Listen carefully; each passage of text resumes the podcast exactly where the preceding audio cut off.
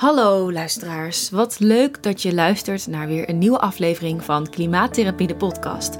Deze keer een korte aflevering over de aanstaande verkiezingen van 17 maart. Als je de podcast luistert, vaker, dan ben je het misschien wel met me eens dat de beslissingen die we de aankomende jaren gaan maken op het gebied van klimaat bepalend zullen zijn voor hoe we de wereld nalaten aan toekomstige generaties. Waarschijnlijk wil je van verschillende thema's weten wat de politieke standpunten van de verschillende partijen zijn. Maar voor jou heb ik uitgezocht hoe de verschillende partijen denken over het thema van deze podcast: klimaatverandering. Kun je last minute nog even wat leren hierover en een weloverwogen beslissing maken voordat je woensdag naar de stembus gaat.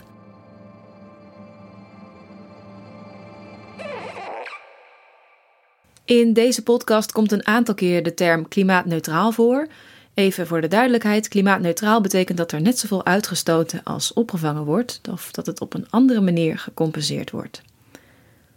Het kieskompas heeft de 15 grootste partijen getoetst aan de volgende stelling: de klimaatcrisis wordt overdreven. En ik heb deze uitslag even als, um, als uitgangspunt genomen. Ik neem hem kort met jullie door en ik richt me daarna op de meest groene politieke partijen om hierin dan weer de verschillen te ontdekken in hoe de partijen over de klimaatcrisis denken en hoe ze hem willen oplossen. Forum voor Democratie en PVV zijn de twee partijen die het helemaal eens zijn met de stelling dat klimaatverandering overdreven wordt. Beide partijen redeneren dat eh, de mens het klimaat niet zou beïnvloeden. Nou, verder wil ik hier even niet te veel aandacht aan besteden. Er zijn nog twee andere partijen, de SGP en Ja21, die het uh, min of meer eens zijn met de stelling, wat op gematigder niveau. Ja, 21 zit meer op klimaatadaptatie, maar niet op terugdringen van CO2. En de SGP ziet wel dat onze huidige manier van leven een te grote aanslag pleegt op de leefomgeving, maar vindt het geen goed idee om te veel energie te steken in plannen waarvan, um, tussen aanhalingstekens, de verhouding tussen kosten en onzekere baten zoek is. Dan is er een groep partijen die in het spectrum middenin staan. Zij zijn het eens met dat er wat gedaan moet worden tegen klimaatverandering, maar ze zien het niet als het belangrijkste agendapunt. Dit zijn 50PLUS, CDA, DENK en de VVD. Als je hun partijprogramma's doorleest, dan kom je zinnen tegen als het moet wel betaalbaar blijven en we moeten wel ons leven blijven leiden zoals we dat willen en we moeten wel realistisch blijven en dat soort dingen. Ik was er zelf al uit dat ik zou stemmen op een partij die in hun verkiezingsprogramma klimaatverandering ziet als juist de grootste uitdaging van deze tijd. En dan zijn er nog uh, heel veel partijen, of tenminste best wat, die, die overblijven. Veel meer dan uh, vier jaar geleden bijvoorbeeld. Dat is echt een ongelooflijk grote verandering ten opzichte van, van toen. Uh, maar op dit moment ook wat moeilijker kiezen. En in het onderzoek dat ik deed naar de verkiezingsprogramma's op het gebied van klimaat van deze partijen, moest ik na een paar uur echt concluderen dat er geen enorme verschillen zijn. Twee partijen daar gelaten, maar daar ga ik het straks ook zeker nog over hebben. Um, ik ga proberen de verschillen eruit te pikken en ik ga met jullie bespreken wat me, wat me het meest opviel in elk verkiezingsprogramma. De partijen waar ik het over heb, die uh, vrij groen zijn, zijn ChristenUnie, D66, GroenLinks, de Partij voor de Arbeid, Partij voor de Dieren, de SP en Volt. Ik begin even bij Volt. Ik heb, um, dat mogen jullie best weten, bij de Europese verkiezingen op hen gestemd.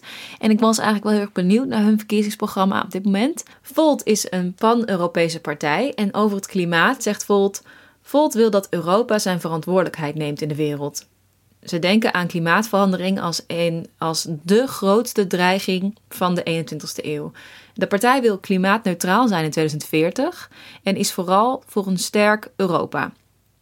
2040, dat is um, wat sneller dan, de, dan bijvoorbeeld partijen als D66, GroenLinks en de ChristenUnie dat willen. De partij profileert zich niet als links of rechts, maar als duurzaam, progressief en sociaal. Ze schrijven dat de Nederlandse plannen om de uitstoot van broeikasgassen terug te dringen, dringen niet voldoende is om de klimaatdoelen te halen en zien de klimaatcrisis als een kans om, wanneer we samen durven te werken over landsgrenzen heen, we in een duurzame groene wereld kunnen gaan leven. Nou, dat, um, dat lijkt me heel mooi streven. Ze willen dus in 2040 in plaats van 2050, zoals in het klimaatakkoord van Parijs staat, naar een fossielvrije energiemix. Ze willen naar een waterstofeconomie, uh, klimaatneutrale landbouw en ze willen een volwaardig elektrisch openbaar vervoersnetwerk in Europa aanleggen. Nou, uh, dit klinkt allemaal uh, fantastisch. Um, waar je over zou kunnen vallen bij Volt is dat ze over kernenergie het volgende denken. Volt ziet kernenergie als optie die onderzocht moet worden om de transitie naar waterstofeconomie mogelijk te maken. Dus ze staan er open tegenover. De staatssteun voor de fossiele brandstoffen, daar willen ze mee stoppen. Die willen ze juist gaan belasten. Maar ja, kernenergie is dus wel een, eh, een optie om te onderzoeken voor Volt. En daar wil ik verder nog geen. Uh, ik wil mijn mening hier verder nu niet over opdringen. Al heb ik wel een beetje een mening gevormd. Maar ja, misschien kan ik daar later een keer een aflevering over maken. Over die energietransitie. Dat lijkt me een goed idee. Wat betreft de bio-industrie ziet Volt intensieve landbouw als schadelijk voor de natuur en biodiversiteit, terwijl die volgens hen cruciaal zijn in de strijd tegen klimaatverandering. Vind ik mooi. En, zegt Volt, natuur, planten en dieren hebben waarde op zichzelf, naast het belang dat ze hebben voor mensen. Nou, die instelling vind ik ook leuk. Ze hebben sowieso best wel toffe nieuwe ideeën over natuur-inclusieve landbouw, waarbij ze um, ja, middels technologie, wetenschap en natuur willen samenbrengen, zodat landbouw en natuur één geheel vormen. Zo schrijven ze dat. Ja, ik denk uh, persoonlijk dat ze de aflevering over permacultuur hebben geluisterd. Nee, grapje. Ik vind dit wel heel erg interessant en, en leuk, fijn dat ze dat, uh, dat ze dat zo schrijven. Um, nou zijn er wel meer hoor, meer partijen die er zo over denken. Even kijken, ze schrijven ook nog: subsidies in de landbouw zullen gaan naar de manier waarop boeren hun land gebruiken en niet meer naar de grootte van het bedrijf. En zo willen ze de gesloten kringlooplandbouw stimuleren. Dat was, uh, dat was wat ik te zeggen had over Volt. We gaan er echt in een vliegensvlucht tempo doorheen hoor. Want um, anders wordt dit zo'n ontzettend droge, uh, lange podcastopname. Um, er zijn twee partijen die het op dit moment uh, echt vlak bij elkaar liggen. En uh, op gebied van klimaat. En dat zijn GroenLinks en D66. Um, daar wil ik het even over hebben.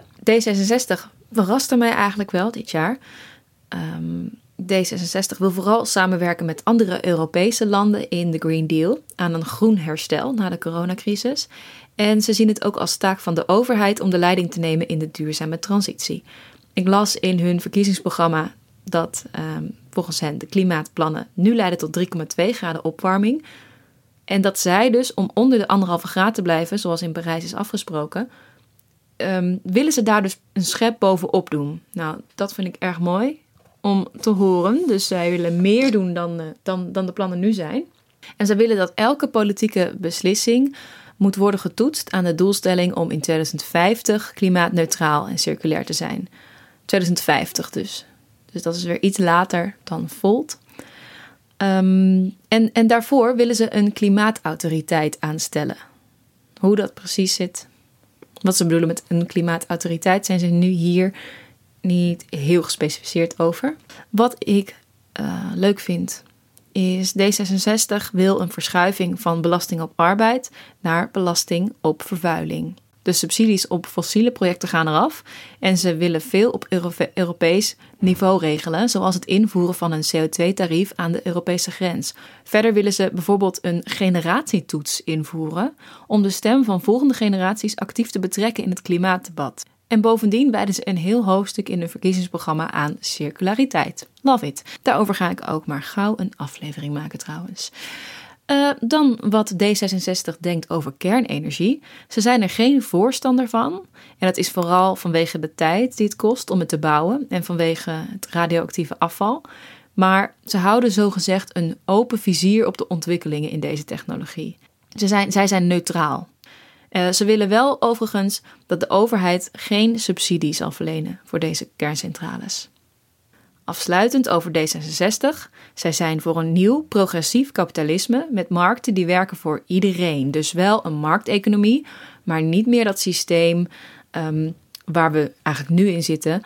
Dat leidt tot meer ongelijkheid in kansen en in steeds grotere machtsconcentraties. En ja, het systeem wat de grenzen van de aarde opzoekt en leidt tot grote ongelijkheid, of course. Even in mijn eigen bewoordingen. Dan GroenLinks. GroenLinks zet ook vol in op actie voor het klimaat. Nou, dat is niet zo verrassend, denk ik, want Um, zij zijn altijd al een heel groene partij geweest. It's in the name. Um, zij willen radicale verduurzaming. Zetten in uh, op in 2030 65% minder CO2-uitstoot dan in 1990. En zij willen dat in 2045 de hele samenleving klimaatneutraal is. Even ter vergelijking. D66 wilde dat dan in 2050. Dus dit is vijf jaar eerder. GroenLinks wil een klimaatnoodtoestand uitroepen. En wil dat er um, een minister van Klimaat en Energie komt. die verantwoordelijk wordt voor het klimaatbeleid en de energietransitie. Investeringen in een groenere en eerlijkere samenleving wil GroenLinks doen vanuit een klimaatfonds van 60 miljard euro. 60 miljard euro, ja, dat is een hoop geld. Maar het wordt natuurlijk alleen nog maar duurder als je die doet. Haha, maar goed, dat, uh, dat zeg ik. De lijst van zaken die GroenLinks wil aanpakken is echt um, te groot om hier helemaal te gaan opsommen. Want uh, ja, een groot deel van het, uh, hun hele verkiezingsprogramma gaat hierover. Maar wat me uh, in ieder geval opviel, is dat zij graag een klimaatburgerberaad willen introduceren, waardoor burgers zeggenschap krijgen. En dat ze al in een vroeg stadium mee kunnen beslissen over wat er gaat gebeuren.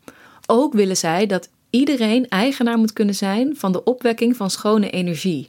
En dat het voor eigenaren van huizen en gebouwen aantrekkelijk, maar ook zelfs verplicht gemaakt wordt om te investeren in de energieprestaties van hun woningen. En nog iets leuks vond ik dat alle nieuwbouwwoningen gasloos en energie-neutraal worden, maar ook nestkasten voor vogels bevatten. I love it. Wie dat heeft bedacht? You rock. Ook worden er normen gesteld voor gebruik van circulaire bouwmaterialen, zoals gerecycled beton, hout en herbruikbare bakstenen. Nou, verder is de lijst dus. Um, het is, dit, is maar, dit is eigenlijk een topje van de ijsberg. Dit zijn meer de dingen die ik dan hier bij GroenLinks las, wat ik misschien, pin me er niet op vast, maar niet overal in teruglas. Ook pleit GroenLinks voor een vliegtax om veel vliegers te ontmoedigen. Wil GroenLinks gaan rekening rijden en dus van motorrijtuigenbelasting af. En zet het in op bijvoorbeeld uh, veel meer ophaalpunten om onnodige ritjes van pakketbezorgers te voorkomen. Nou, dat is ook een topplan, vind ik. Het kan zo makkelijk zijn, weet je wel. En ze willen uh, 100.000 nieuwe hectare natuurgebied. Wat GroenLinks onderscheidt van bijvoorbeeld D66 is dat GroenLinks wat socialer is. Denk bijvoorbeeld aan dat zij de marktwerking in de huursector ook willen afschaffen. En er zijn nog veel meer andere dingen die ze willen doen. Um, maar dat is, een, ja, dat is een verschil. Als je nou denkt, ja, waar moet ik dan alsnog op kiezen? Maar daar heb ik straks ook nog even over. Wat je nog meer kunt doen om een keuze te maken. Voor GroenLinks zijn kerncentrales overigens geen optie voor het opwekken van duurzame energie. Vooral omdat de bouw tientallen jaren duurt en omdat we ja, die tijd simpelweg niet hebben. Omdat de wetenschap natuurlijk zegt dat we eigenlijk, nee niet eigenlijk, maar dat we in 2030 klimaatneutraal zouden moeten zijn om nog een leefbare wereld te creëren. Bovendien, schrijft GroenLinks, kost de bouw tientallen miljarden euro's en kan het dus volgens hen niet rendabel zijn. Daarnaast wil GroenLinks toekomstige generaties niet opzadelen met het radioactieve afval. Nou, dan hebben we nog over um, drie partijen. Nou ja, meer nog. Maar de ChristenUnie, de PvdA en de SP. Nou, de ChristenUnie is ook enorm gedreven op klimaatgebied. Ook hier zijn de plannen eindeloos en ademt het verkiezingsprogramma ook echt uit dat we jarenlang schandalig over de grenzen van de aarde zijn gegaan en dat het nu echt anders moet. Zij willen 55% minder uitstoot in 2030 en klimaatneutraal zijn in 2050. Dus dat is hetzelfde als wat D66 wil. Ze willen naar volledig circulaire economie. Willen bijvoorbeeld een verbod op wegwerpplastic. Ze pleiten voor minder nieuwe spullen, meer repareren en hergebruiken, ook van meubels en textiel. En ze pleiten bijvoorbeeld ook voor een permanente campagne rondom het klimaatakkoord. Al met al vind ik de toon heel gedreven en heel positief. En ik zou me dus echt wel kunnen voorstellen dat als de ChristenUnie in de regering zit, dat zij echt ook zeg maar echt een goede invloed hebben op het gebied van klimaat. Eigenlijk ja, was dit voor mij best wel nieuwe informatie. Ik denk altijd, nee, ja, het moet zo, zo links en progressief mogelijk. Maar dat, ja, dat, dat um, ja goed, ik, heb, ik zat dus eigenlijk uh, met mijn eigen vooroordelen. Dus die laat ik bij deze even varen. Wat betreft kernenergie kan Borselen wel open blijven volgens uh, de ChristenUnie, maar hebben andere duurzame energiebronnen de voorkeur. Ook pleiten ze voor vernieuwingen in de agrarische industrie. Nou, dan uh, de Partij van de Arbeid. Die willen een reductie van 55% in 2030. Dat is hetzelfde als de ChristenUnie. Uh, alleen willen zij de kerncentrale in Borselen zo snel mogelijk sluiten en ook niet meer investeren in kernenergie. Dus dat is een verschil met uh, de ChristenUnie. Zij zijn overigens niet, en dat is eigenlijk zijn ze daar een van de weinigen in, zij zijn niet voor een hogere belasting op vlees. Verder lijkt hun partijprogramma wel echt best wel op de andere partijprogramma's. En eigenlijk lijken al de partijprogramma's die ik nu bespreek echt veel op elkaar. De vervuiler laten betalen, investeren in een elektrisch openbaar vervoersnetwerk, uitbreiden van natuurgebieden, een, een bossenwet tegen de ontbossing, af van de bio-industrie. Dat lees ik eigenlijk bijna overal. De SP is ook net zo. Die zitten ook heel erg op klimaatrechtvaardigheid. Dus dat multinationals en niet de burger betalen voor deze klimaattransitie. Um, ja, zo, en die hebben echt een heel sociale inslag ook. Al deze partijen vinden dat er een strengere klimaatwetgeving moet komen, ook als dit economische groei in de weg staat. En ja, dat is misschien ook logisch. Uh, even samenvattend, voor meer kernenergie in Nederland, daar is Volt dus in principe voor. ChristenUnie en D66 zijn neutraal, GroenLinks en PvdA zijn tegen en SP en Partij van de Dieren, en daar kom ik ook nu op, zijn, uh, zijn helemaal tegen. Nou, dan uh, sluit ik af met, met, mijn laatste partij. En dat is Partij van de Dieren. Ik denk dat de Partij van de Dieren als missie ongeveer dezelfde missie als deze podcast heeft. En dat is een leefbare groene aarde creëren voor al haar bewoners en toekomstige generaties. Uh, ja, op die vraag is deze podcast min of meer gebouwd. En hiervoor strijdt de Partij van de Dieren natuurlijk sinds de oprichting ook al.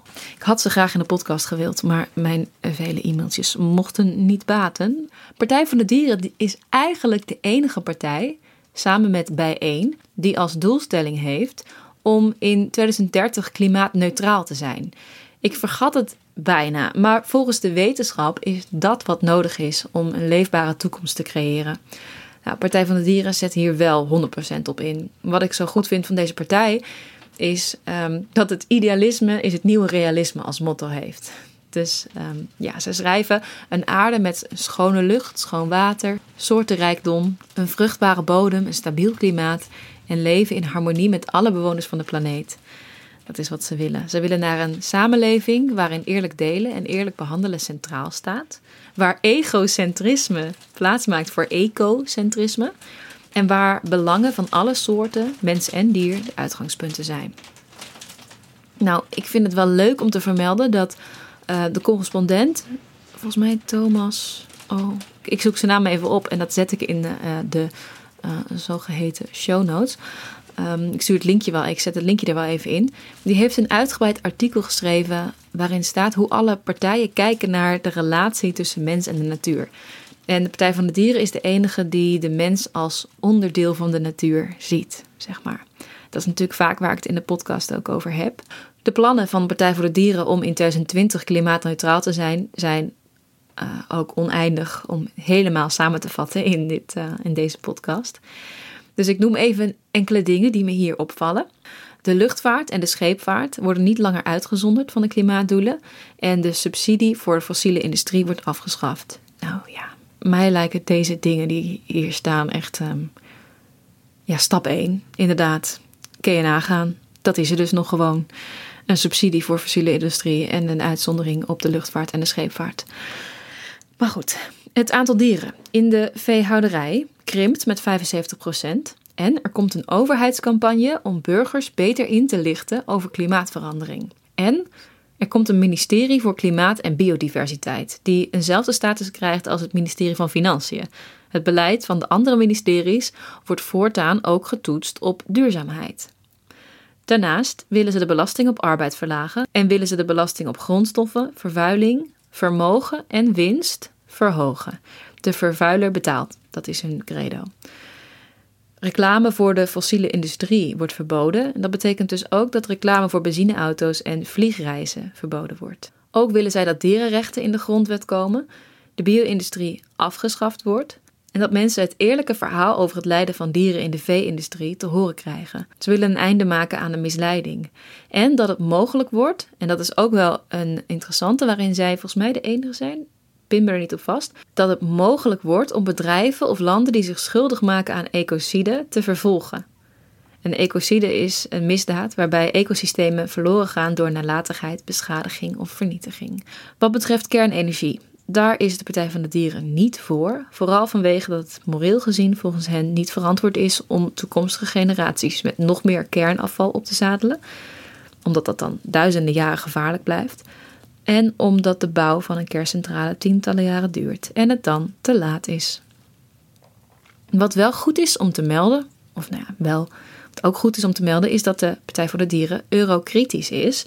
Nou dacht ik eerst meteen, ja, waarom? Want we moeten toch, uh, toch, toch, moeten dit toch Europees in ieder geval aanpakken. Maar zij vinden ook wel dat de uh, Europese Unie ingezet zou kunnen worden om uh, de grensoverschrijdende problemen op te lossen. Maar vinden dat de EU op dit moment volgens hen nog te veel gericht is op het promoten van wereldwijde vrijhandel en op belangen van grote bedrijven.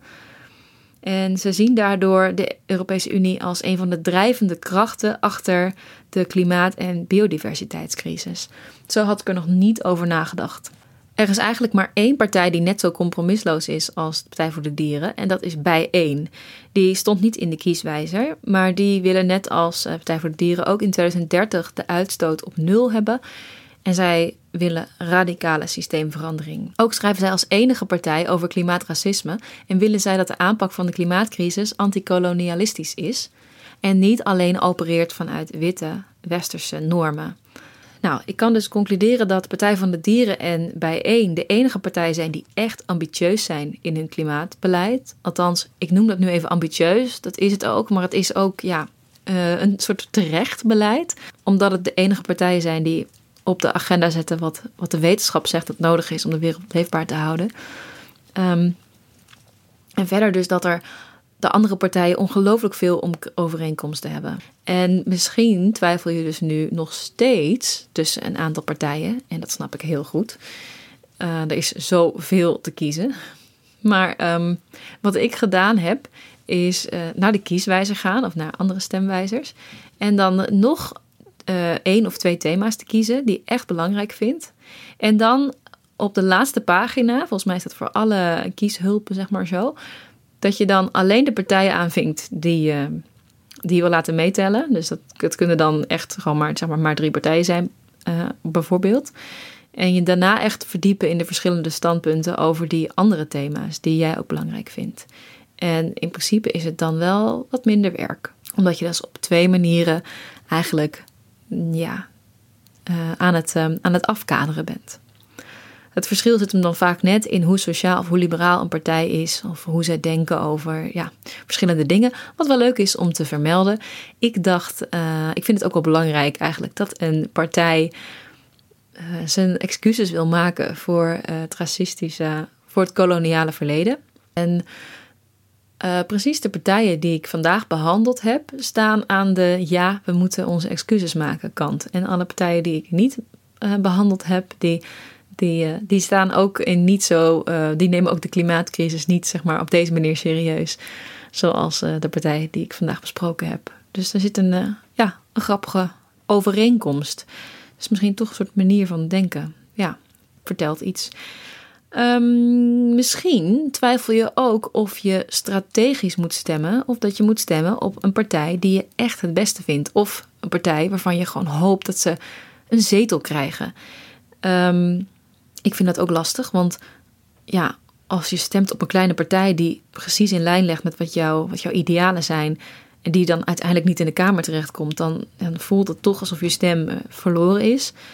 Maar aan de andere kant, wat, uh, wat ik wel leuk vind wat Mark Chavanes, oh, ik hoop dat ik dat goed uitspreek, hierover zegt. Hij is ook van een correspondent. Als je stemt zoals je echt zou willen stemmen, en dus niet strategisch, bijvoorbeeld VVD stemmen omdat je bang bent dat anders de PVV de grootste wordt, en iedereen neemt die beslissing op die manier, dan wordt de uitslag een echte representatie van wat Nederland wil met deze verkiezingen. En dus niet dat uh, bijvoorbeeld de VVD zich heel groot waant, terwijl dat misschien niet helemaal klopt, omdat er veel stemmen bij zitten van mensen die ja, eigenlijk niet helemaal sympathiseren met de VVD, maar nou eenmaal niet wilden dat de PVV de grootste werd. Ik hoop dat deze aflevering jullie inzicht heeft gegeven in um, hoe de meest groene partijen denken over het klimaatbeleid. En ik zie jullie heel graag terug bij een volgende aflevering. En ik wens jullie heel veel stemplezier woensdag.